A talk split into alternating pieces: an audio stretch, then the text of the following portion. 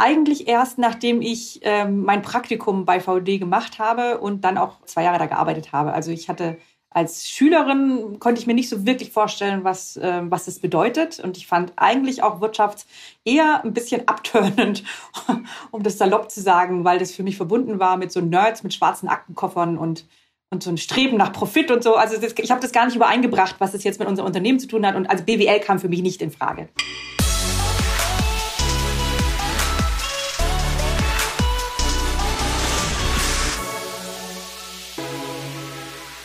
Herzlich willkommen bei Digitale Vorreiter, deinem Podcast zur Digitalisierung von Vodafone. Heute haben wir Antje von Dewitz zu Gast bei uns und Antje hat vor gut zehn Jahren das Familienunternehmen VD übernommen. Ein Ausstatter für ja, Bergsport und Outdoor mit äh, ja, neunstelligen Umsätzen.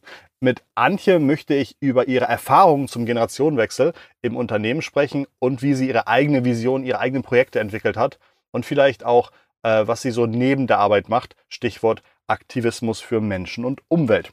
Ich heiße Christoph Bursek und habe wie wahrscheinlich viele eine absolute Faszination für hochfunktionale Outdoor-Kleidung. Daher freue ich mich sehr auf das Gespräch ähm, und ich hoffe von Antje vielleicht auch ein paar Trends und Hintergründe zu erfahren, wie die Branche sich so entwickelt und wächst und was gerade so gefragt ist. In diesem Sinne, der Podcast ruft. Herzlich willkommen, Antje von Dewitz. Vielen Dank, dass du bei uns bist. Hallo, freue mich auch da zu sein. War meine Introduction äh, über VD einigermaßen zutreffend oder möchtest du noch was richtigstellen? Nee, war alles super. Und du hast ganz schön ausgesprochen den Namen. Nicht Vot oder Vaude, sondern VD. ja, was viele nicht wissen, VD ist ja sozusagen die Abkürzung, sind die Buchstaben eures Nachnamens. Und äh, ich habe mal irgendwann gehört, das ist der Spitzname deines äh, Vaters oder Großvaters gewesen, ne? Mein Vater, der Gründer, genau. Der wurde so genannt in seiner ursprünglichen Arbeitsstelle und da hat er das dann gleich verwendet als Firmenname, was nicht was hat sehr viele gute Einfälle gehabt. Das war nicht der, der tollste Einfall, weil das wirklich schwierig, schwierig auszusprechen ist und als Markennamen sich daher nur begrenzt eignet. Okay, und es war auch der Grund, warum wir die Intro vom Podcast nochmal neu angefangen haben, weil ich äh, Faude gesagt habe und dann hatte mich Antje ähm, ähm, äh, freundlich darauf hingewiesen, wo das herkommt. Okay, sehr gut. Was sind eure Kernprodukte? Also ähm, welche, welche eurer Linien oder so machen eigentlich am meisten Impact auf euren Umsatz? Ähm, funktionelle Bekleidung ist unser Kernprodukt, wenn du das nach Umsatz siehst. Äh, etwa 50 Prozent äh, unserer Produkte sind, sind Bekleidungsprodukte, also Bike-Ausrüstung, Skitourenausrüstung, ähm, Wander- und Bergsteigerausrüstung, äh, eben die funktionellen Produkte. Ähm, dann kommen Rucksäcke, die sind etwa 30 Prozent. Dann äh, sowas wie Schlafsäcke, Isomatten, Schuhe, Zelte, also wir produzieren nicht alles selbst. Wir haben eine, eine Produktionsstätte, da produzieren wir unsere Fahrradtaschen, die ist am, am Standort. Mein Vater hat noch eine Produktionsstätte in Vietnam, da werden alle unsere Rucksäcke hergestellt. Aber ansonsten arbeiten wir mit Produktionsstätten zusammen. Das heißt, die ganze Produktentwicklung, das ganze, äh, die ganze Materialienauswahl, Technik, äh, Design äh, und so weiter findet alles im Haus statt, aber die Produktion rein, die findet dann woanders statt. Ich war in der Vorbereitung natürlich auch auf eurer Webseite und habe gesehen, ihr habt ja, also wie viele Produkte habt ihr insgesamt? Ja, das ist schwierig zu sagen. Also ich schätze mal so ähm, 2000 oder so. Ja. ja. Und unser Webshop ist, ist ähm, quasi nur ein, ein kleiner Kanal, auf dem wir Produkte vertreiben. Das ist ein gutes Stichwort. Was sind denn weitere Kanäle, die für euch relevant sind? Ja, also zum einen ähm, der, der stationäre Fachhandel, also so der Globetrotter habe ich ja schon genannt, oder, ja. oder Sportcheck beispielsweise, oder ähm, Stadler, wenn es um Fahrradbike äh, geht. Ähm, also wir haben drei, drei Vertriebsgeschäftsbereiche, äh, ähm, Outdoor und Sport ist eins, dann Bike und der andere ist Packs and Bags und je nachdem sind die Vertriebskanäle unterschiedlich. Also Outdoor ja. äh, ist die bereits genannten, Bike zum Beispiel Stadler oder Rose ähm, und, und Packs and Bags sind dann eher so in, ähm, das sind so moderne Taschen und, und kleine Rucksäcke, die sind dann eher in so einem Lederwarenfachhandel. Und natürlich ähm, dann natürlich auch die entsprechenden Online- ähm, äh, Händler dazu. Ja. Zurzeit vermischt sich ja immer, immer breiter. Das heißt, ähm, da, da gehören dann Bergfreunde, Bergzeit beispielsweise ja. rein, also ganz klassisch typische ähm, Bergsport-Online-Kanäle, äh, äh aber genau das gleiche eben auch auf dem Bike-Bereich äh, und auf Packs and Bags-Bereich oder dann aber auch solche großen Handelsplattformen wie Zalando, ähm, die dann quasi übergreifend sind. Ähm, und da, da spielen natürlich dann immer mehr jetzt auch die ganzen Marketplaces mit rein. Verkaufst du einen Rucksack von euch lieber in eurem eigenen Webshop oder lieber bei Bergzeit? Ähm, unser eigener Webshop ist tatsächlich auch so, dass unsere Kunden über eine Plattform sich bewerben können für die Aufträge und dann unsere, also die Aufträge auch ausliefern können. Das heißt, Aha, äh, wir sind sehr fachhandelsorientiert und ja. bieten das an unseren Partnern. Ähm, das heißt, von dieser Haltung her fördern wir unseren, unseren Fachhandel sozusagen. Also ja, wir tun eigentlich Wie alles dafür. Wie funktioniert das genau? ähm, über Arendicom, ist so eine Plattform. Das heißt, da, ähm, wenn ein Kunde bestellt, mhm. dann ähm, wird der Auftrag, erscheint er auf dieser Plattform und ähm, äh, unsere Handelspartner, die die Ware vorrätig haben und ausliefern können, die können sich darauf bewerben und das wird dann äh, zweimal am Tag gemacht und die äh, werden dann danach ausgewählt, wer am nächsten dran ist. Okay. Ach so, das heißt, es geht jetzt nicht darum, dass der eine sagt, ich äh, mache einen Euro günstiger als der andere und damit kriegt ihr einen Auftrag, sondern ihr versucht da nee, irgendwie. Nee, nee, nee, nee, nee, nee. Auf, auf, äh, auf, unserem, auf unserer Website ist es sowieso so, dass ähm, dadurch, dass wir gerade immer noch in der Einführung unseres neuen ERP-Systems sind, steht es hinten an. Das heißt, wir können momentan noch gar keine Preise reduzieren auf unserer Website. Das heißt, auf unserer Website gibt es immer nur den, den Originalpreis. Und da kann auch nicht dran gehandelt werden. Wie viele Händler sind da bei dieser, äh, bei dieser Lösung angemeldet bei euch? Ja, also, jetzt muss ich gucken, das überholt sich gerade selbst. Also wir haben es reduziert. Mhm. Das heißt, wir haben nur noch ähm, also unsere eigenen Franchise-Stores auf jeden Fall drin ähm, und, und, und ganz große. Also ich, ich glaube, wir haben da tatsächlich gerade ein bisschen reduziert. Ja, es, es überholt sich gerade die Entwicklung selbst, stelle ich gerade fest beim Reden. Okay, spannend. Du hast vor, ich habe gesagt, gut zehn Jahren die Geschäftsführung übernommen. Ähm, wo stand das Unternehmen damals? War das, hattet ihr komplett andere Schwerpunkte oder war das im Grunde damals auch schon 30 Prozent Rucksäcke, ähm, 50 Prozent Kleidung? Ähm, wo kommt ihr her? Ähm, wir ähm, von, von der Verteilung der Produktgruppen ist es etwa ähnlich geblieben, wobei mhm. sozusagen dieser Geschäftsbereich Bike, der ja übergreifend ist über alle Produktbereiche, der ist stark gewachsen. Also jetzt, das hat man ja auch an Corona wahrgenommen, gell, dass das Mobilitätsverhalten sich sehr auf, auf Fahrrad verlagert hat. Ähm, der hat stark, stark zugewonnen. Ähm, der war, als ich übernommen habe, vielleicht bei 35 Prozent, jetzt ist er bei knapp 50 Prozent ähm, des Anteils. Ähm, und äh, umsatzmäßig insgesamt waren wir bei etwa 50 Millionen, jetzt sind wir bei ca. 110 Millionen. Ähm, genau. So Super. Mhm. Wann war dir klar, dass du gerne im Familienunternehmen arbeiten möchtest? Ähm, eigentlich erst, nachdem ich ähm, mein Praktikum bei VD gemacht habe und dann auch äh, zwei Jahre da gearbeitet habe. Also ich hatte als Schülerin konnte ich mir nicht so wirklich vorstellen, was, äh, was das bedeutet. Und ich fand eigentlich auch Wirtschaft eher ein bisschen abturnend, um das salopp zu sagen, weil das für mich verbunden war mit so Nerds mit schwarzen Aktenkoffern und und so ein Streben nach Profit und so. Also das, ich habe das gar nicht übereingebracht, was das jetzt mit unserem Unternehmen zu tun hat. Und also BWL kam für mich nicht in Frage. Ja. Deshalb habe ich einen ganz offenen Studiengang studiert, eben so einen interdisziplinären und habe dann während meines Studiums ganz viele Praktika gemacht. Bei NGOs, bei ähm, Kultur, also bei Goethe-Institut in Abidjan und äh, den Medien und jedes Mal dachte ich, oh, das war halt super und dann ähm, ganz zum Schluss habe ich das bei VD gemacht und dachte da eben nicht nur, boah, das ist super, sondern dieses Gefühl, oh, jetzt bin ich angekommen. Also dieses, diese Erkenntnis, dass Wirtschaft eben so viel mehr ist als Zahlen, sondern eben ganz viel zu tun hat, mit Menschen zusammenzuarbeiten und zu gestalten und Verantwortung zu übernehmen, das war für mich tatsächlich ähm, eine Erkenntnis, die ich erst gewonnen habe durch quasi Einblicken. Ich muss dazu sagen, zu meiner eigenen Verteidigung, damals gab es keine Wirtschaft in der Schule. Es war wirklich fern. Ja. Hat, hat dein Vater dich irgendwie darauf vorbereitet oder äh, hat er war er irgendwie hat, war er erschrocken, als du gesagt hast, du gehst erstmal bei NGOs arbeiten? Nö, gar nicht. Also der mhm. hat immer uns alles offen gelassen. Der hat auch irgendwie gar keinen Druck ausgeübt oder so, auch, auch nicht keinen Erwartungsdruck oder so, mhm. dass wir jetzt einer von uns, also einer von uns drei Mädchen das Unternehmen übernehmen soll. Für ihn war wichtig, dass wir uns im Weg finden, dass wir Spaß dran haben und Leidenschaft entwickeln. Und ähm, wenn das dann bei ihm Unternehmen sein sollte, dann, dann hat er sich gefreut, aber ähm, hat es nicht, ähm, nicht forciert. Wie ist die Übergangszeit abgelaufen? Hat er sofort gesagt, das war's, wenn du äh, Fragen hast, schick mir eine WhatsApp oder ähm, habt ihr erstmal ein paar Jahre parallel gearbeitet äh, an einem Schreibtisch? Ähm, also so die, die, für mich erstmal so die entscheidende Phase war, dass meine eigene Findung und, und die kam dann eben, ich habe ein paar Jahre gearbeitet und dann, dann erst war mein Freund fertig mit Studieren mhm. und wir hatten aber schon zwei Kinder. Dann war klar, wir gehen jetzt erstmal weg, dass er seinen Berufseinstieg findet, beziehungsweise mir wurde in dem Moment klar, so diese, diese Grundsatzentscheidung, was passiert jetzt, dass ich hier bleiben möchte, dass ich dieses Unternehmen übernehmen möchte, dass ich es mir zutraue und dass das ähm, auch mein Lebenstraum ist. Und das habe ich zu dem Zeitpunkt meinem Vater mitgeteilt, das war 2002. Und dann hat er gesagt, dann freut er sich und dann, ähm, ja, dann kannst du das machen, wenn ich 65 bin. Und das war dann eben ähm, 2009. Das heißt, also sieben Jahre vorher haben wir das ausgemacht. Ja. Und dann bin ich erstmal weg, drei Jahre, ähm, um eben dem Wolfgang den Berufseinstieg zu ermöglichen, da wo er den gut gefunden hat. Und ähm, bin dann nach eben drei Jahren zurückgekommen als Marketingleitung und auch eben ähm, im Aufbau sozusagen des Unternehmens, um das mit ihm gemeinsam übergabefähig zu machen.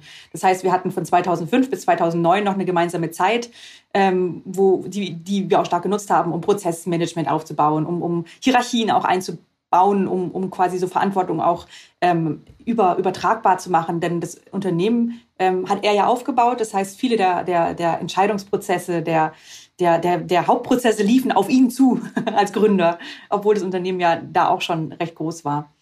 Ähm, genau, in diesen vier Jahren haben wir da viel, viel an der Struktur und Organisation gearbeitet. Und dann war es 2009 und er hat mir sein Büro überlassen und er hat ähm, äh, sich intensiv damit beschäftigt, wie er damit umgeht und hat auch eben diese besagte äh, Rucksackproduktion äh, in Vietnam aufgebaut. Auch ganz bewusst sozusagen, um, um ein anderes Beschäftigungsfeld zu haben, um sich austoben zu können sozusagen, weil er hatte eben in der Vergangenheit erlebt, wie schädlich das sein kann, wenn ähm, wenn der Gründer immer wieder sozusagen da die Entscheidung anzweifelt Super. und hat da vorgebaut. Und seitdem begleitet er mich und das Unternehmen als Beirat, ähm, auch sehr kritisch zum Teil, ähm, ja. aber eben so, dass er sich aus dem Operativen tatsächlich wie angekündigt auch raushält sozusagen. Hast du vielleicht ein paar High- und gerne auch Lowlights der ersten Jahre, wo du gemerkt hast, so, oha, ähm, so ganz wie ich mir vorgestellt habe, funktioniert Unternehmertum ja doch nicht. Äh, das ist ja richtig, ähm, äh, man muss ja mehr machen, als nur zu sagen, so wird es gemacht. Ähm, so eigentlich nicht. Äh, ich Highlights und Stories habe ich mehr. Wir haben ja so einen ganz großen Transformationsprozess angestoßen. Ja. Also wir haben ähm, das Thema Nachhaltigkeit war vorher bei uns in Projektform und wir haben es dann sozusagen das Thema Nachhaltigkeit und unternehmerische Verantwortung komplett bei uns integriert mit dem Ziel, der nachhaltigste Outdoor-Ausrüster Europas zu werden. Und gleichzeitig hat ein großer Kulturwandel bei uns stattgefunden von eben eher so einer gründergeführten ähm, Kultur hin zum, zum teamorientierten Vertrauenskultur des, des, des Mitmachens für alle sozusagen. Und da gibt es einen Haufen Lowlights und Highlights auf diesem Weg, der natürlich sehr mühsam war und eine echte Transformation und eine echte, ja, äh, mit vielen Hindernissen und Widerständen versehen. Ja. Soll ich dir da ein paar erzählen? Ja, unbedingt. Also eins, was so eben auch ähm, klassisch eben war, eben auf diesem, in diesem Wandel der Kultur, ähm, war, wir kamen aus einer Kultur, eben Gründer, ich glaube, das ist der klassische Gründer, schnell, schnelle Entscheidungen, dynamisch, innovativ, schnell, hopp. Ähm, und sind ja dann, also jetzt kommen wir in das Thema Nachhaltigkeit rein. Ja. Ähm, das ist vereinfacht gesagt Management von Zielkonflikten. Also man hat ja schon Zielkonflikte im normalen Wirtschaften, aber wenn ich dann noch meine Lieferketten transformieren will, äh, nur noch auf zertifizierte, auditierte Materialien und Produktionsstätten zugreifen möchte, wenn ich ähm, also diese ganzen diese ganzen ja. Hürden mir noch fürs eigene Handeln auferlege, dann ähm, wird es unübersichtlich sozusagen. Und dann, kommst du in eine Komplexität der Entscheidung rein, die kann, kann eine Führungskraft gar nicht mehr alleine treffen, weil, weil da brauchst du verschiedene Perspektiven. Und ähm, wir sind eben dazu übergegangen, Stück für Stück die Rolle der Führungskräfte ja zu verändern. Weg von Machtwortsprecher, Entscheider, Richtungsweiser hin zum Moderator, zum Schnittstellenmanager, zum, zum Prozessbegleiter, zum Begleiter der Menschen. Und das war mit starken Widerständen versehen, weil ähm, wir eben eben auf diesem Weg eben auch diese Vertrauenskultur, die bei uns schon in ganz vielen Teilen gelebt wird, aber wollten wir verankern, dass eben auch sozusagen das Menschenbild der Führungskraft von Vertrauen geprägt ist und dass sie den Rahmen baut und nicht der Kontrolleur ist. Äh, auf jeden Fall hat es in der Anfangszeit dazu geführt, dass unsere Entscheidungen sehr langwierig wurden und ähm, dass so ein bisschen das Gerücht umging, wir sind jetzt basisdemokratisch und verhandeln alles und wir stimmen dann alles ab und so. äh, und äh, Konflikte kamen hoch.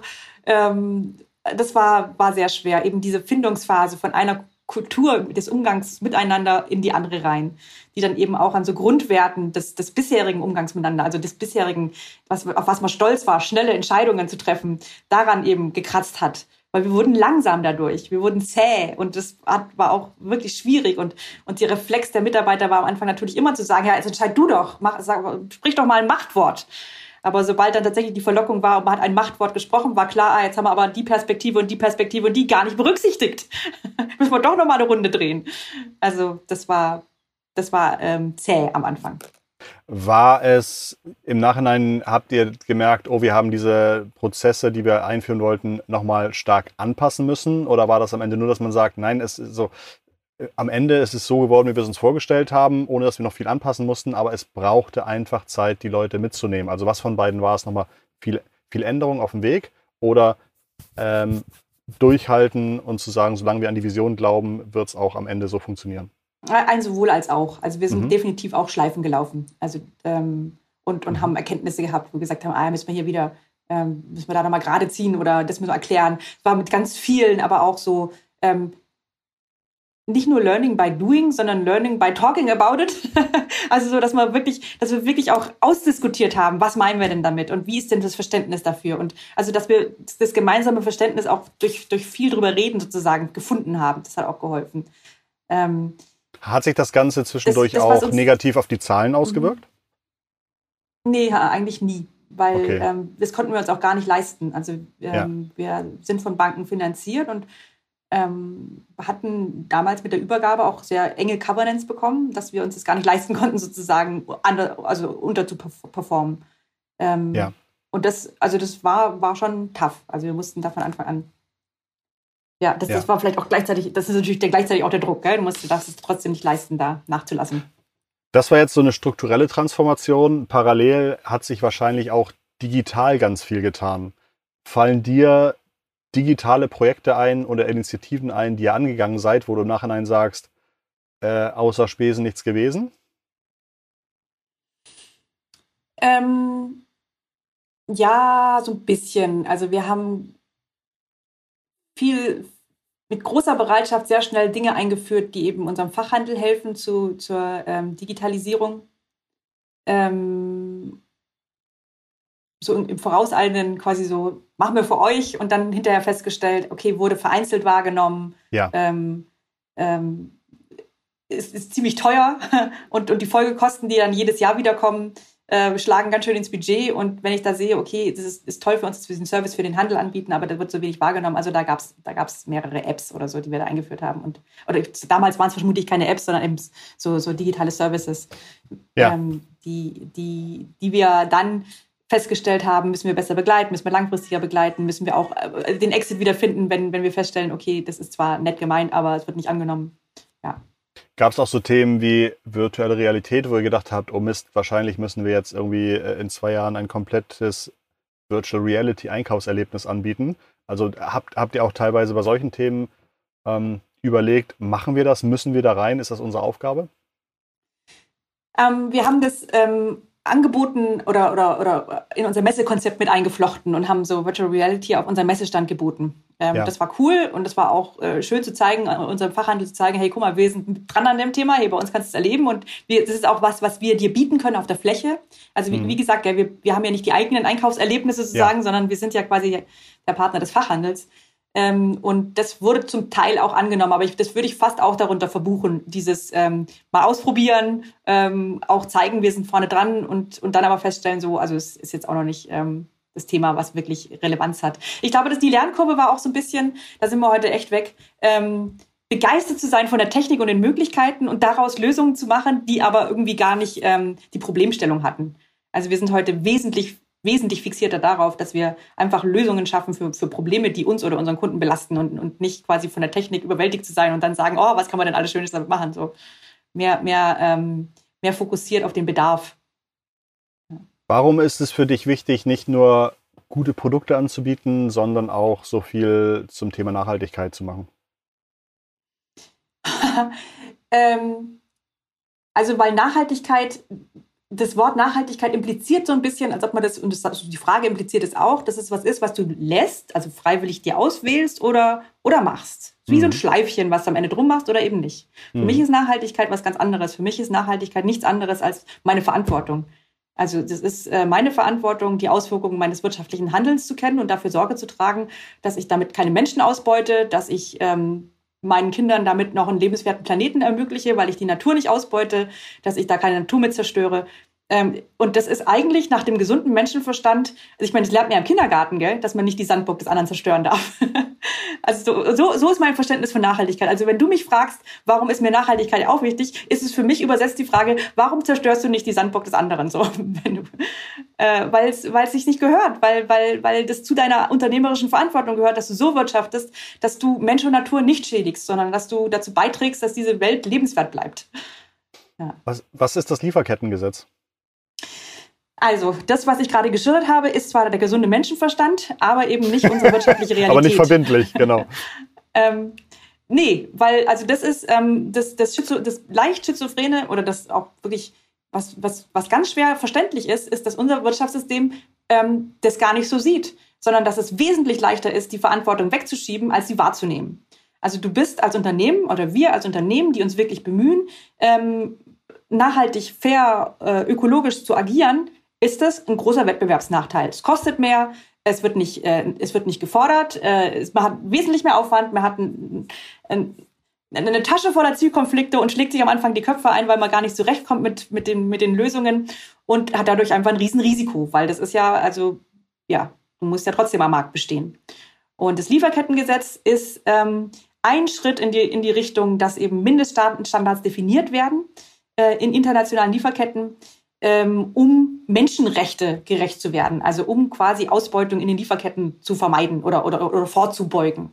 Gilt aber nur inzwischen, also bisher für die großen Unternehmen, also nur ab 3000 Mitarbeitern und dann in zwei Jahren ab 1000 Mitarbeitern. Das heißt, wir fallen noch nicht mal drunter. Aber nichtsdestotrotz ist es ein Gamechanger, weil bisher war es eben gar nicht gefragt und jetzt ist es zumindest mal gesetzlich verankert, dass das in deiner Verantwortung liegt als Unternehmen. Kriegen eure Kunden mit, dass dir sowas wichtig ist? Mm, also die, die interessierten Kunden sicher. Mhm. Also die, die bewusst zu VD kommen ähm, oder bewusst auf der Suche sind nach Unternehmen, die, die, die werteorientiert sind und, und, und die, die so nachhaltiges Wirtschaft betreiben, denen ist es, glaube ich, schon bewusst.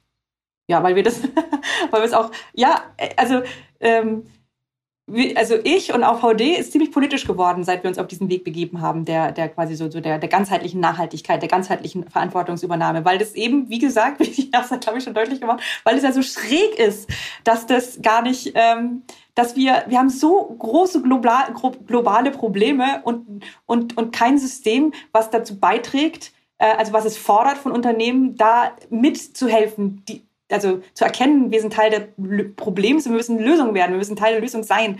Und deshalb ähm, äh, beziehen wir ganz bewusst Haltung, also für Lieferkettengesetz, machen richtig quasi, also auch, auch Werbung dafür sozusagen, dass es sinnvoll ist.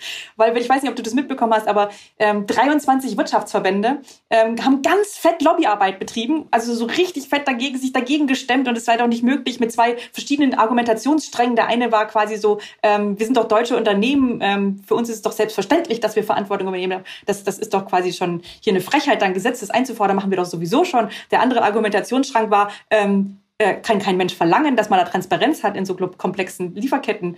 Äh, also war auf jeden Fall, fand ich beschämend.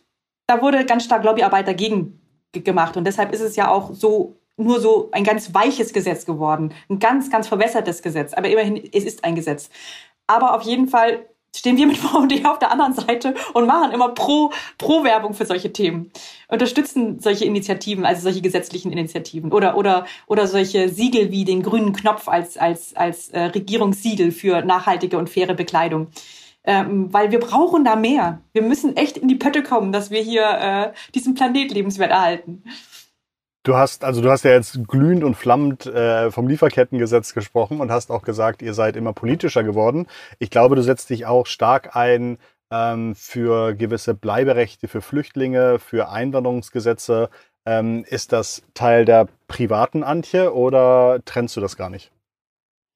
Ich trenne das gar nicht. Also klar, wenn ich mich für Bleiberecht für geflüchtete ähm, Mitarbeiter einsetze, dann ist es natürlich als Unternehmerin, weil das ja ganz spezifisch aus der Unternehmensbrille aber ähm, die Wertehaltung, die dahinter steht, ist natürlich, bin natürlich auch ich. Also das ist ja, das ist klar. Also was, was, was mich da von Anfang an angetrieben hat, war einfach so dieses, ähm, so viele Menschen kommen nach Deutschland und das ist ganz klar, wenn die nicht arbeiten können, dann können sie nicht integriert werden. Und wenn die nicht integriert werden, dann wird dieser, dieser, dieser schwelende Konflikt, der mit so vielen mhm. fremden Menschen, die ins Land kommen, greifbar ist, schlimm. Und das heißt also, ähm, lasst, helft, also lasst die Unternehmen helfen. Und das war von Anfang an unser Wille. Wir helfen bei der Integration. Wir, wir kümmern uns mit.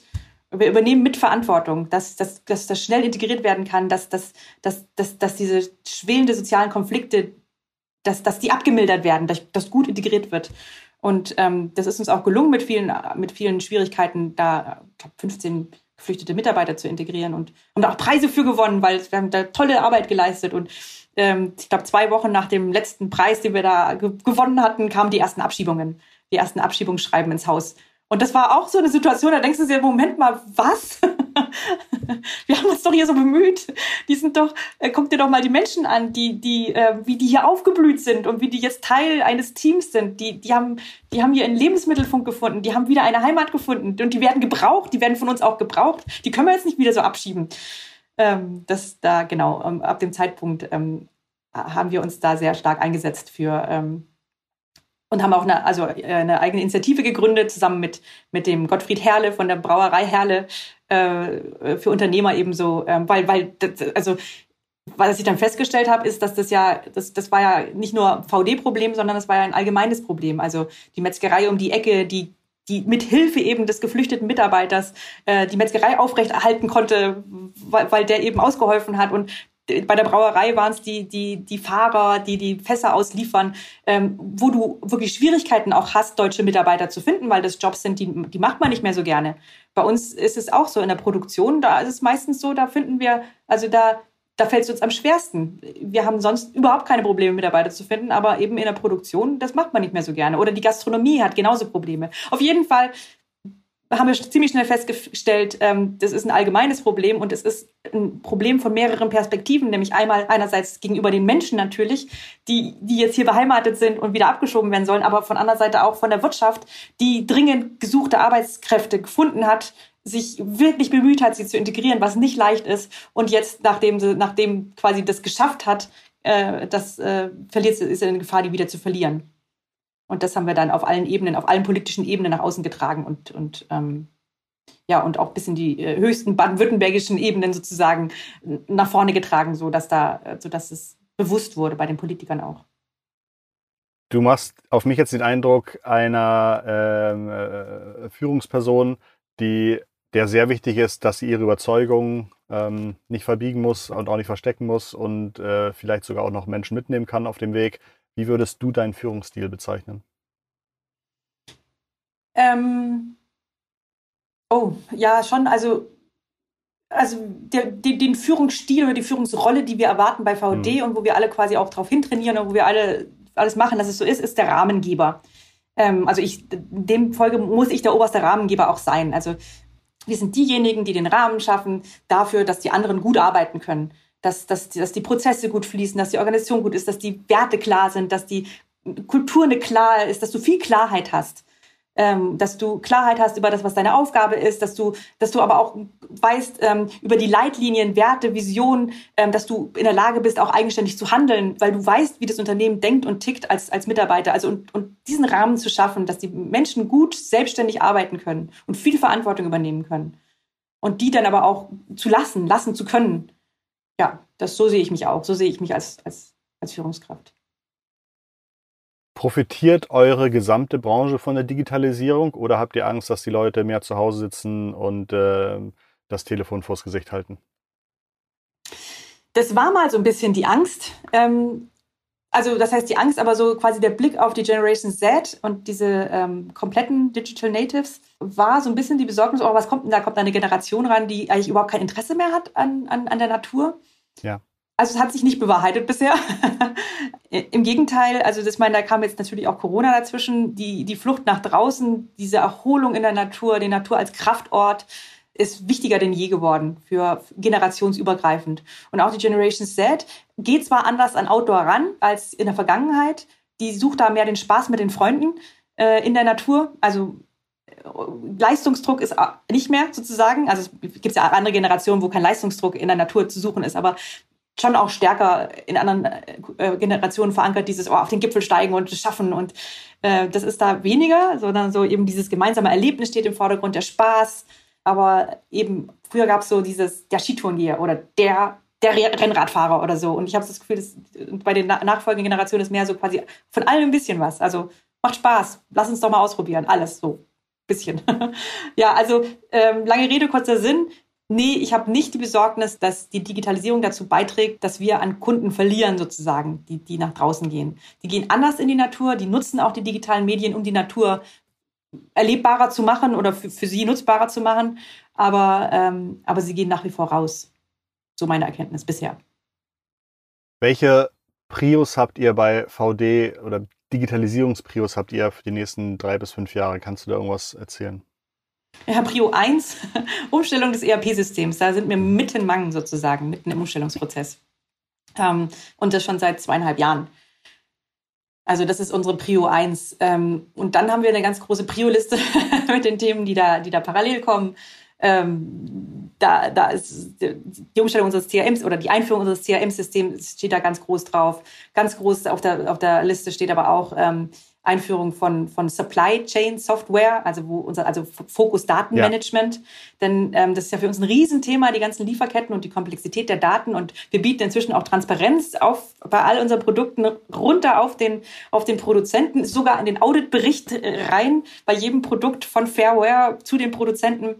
Ähm, und, und sind ja in zahlreichen Projekten engagiert, um ähm, zum Beispiel ähm, die Abwasserqualität zu messen bei unseren Materiallieferanten vorher und hinterher, um, um wirklich festzustellen, halten die unsere strengen Richtlinien ein, äh, haben wir irgendwo Handlungspunkte, sind irgendwo noch Schadstoffe drin.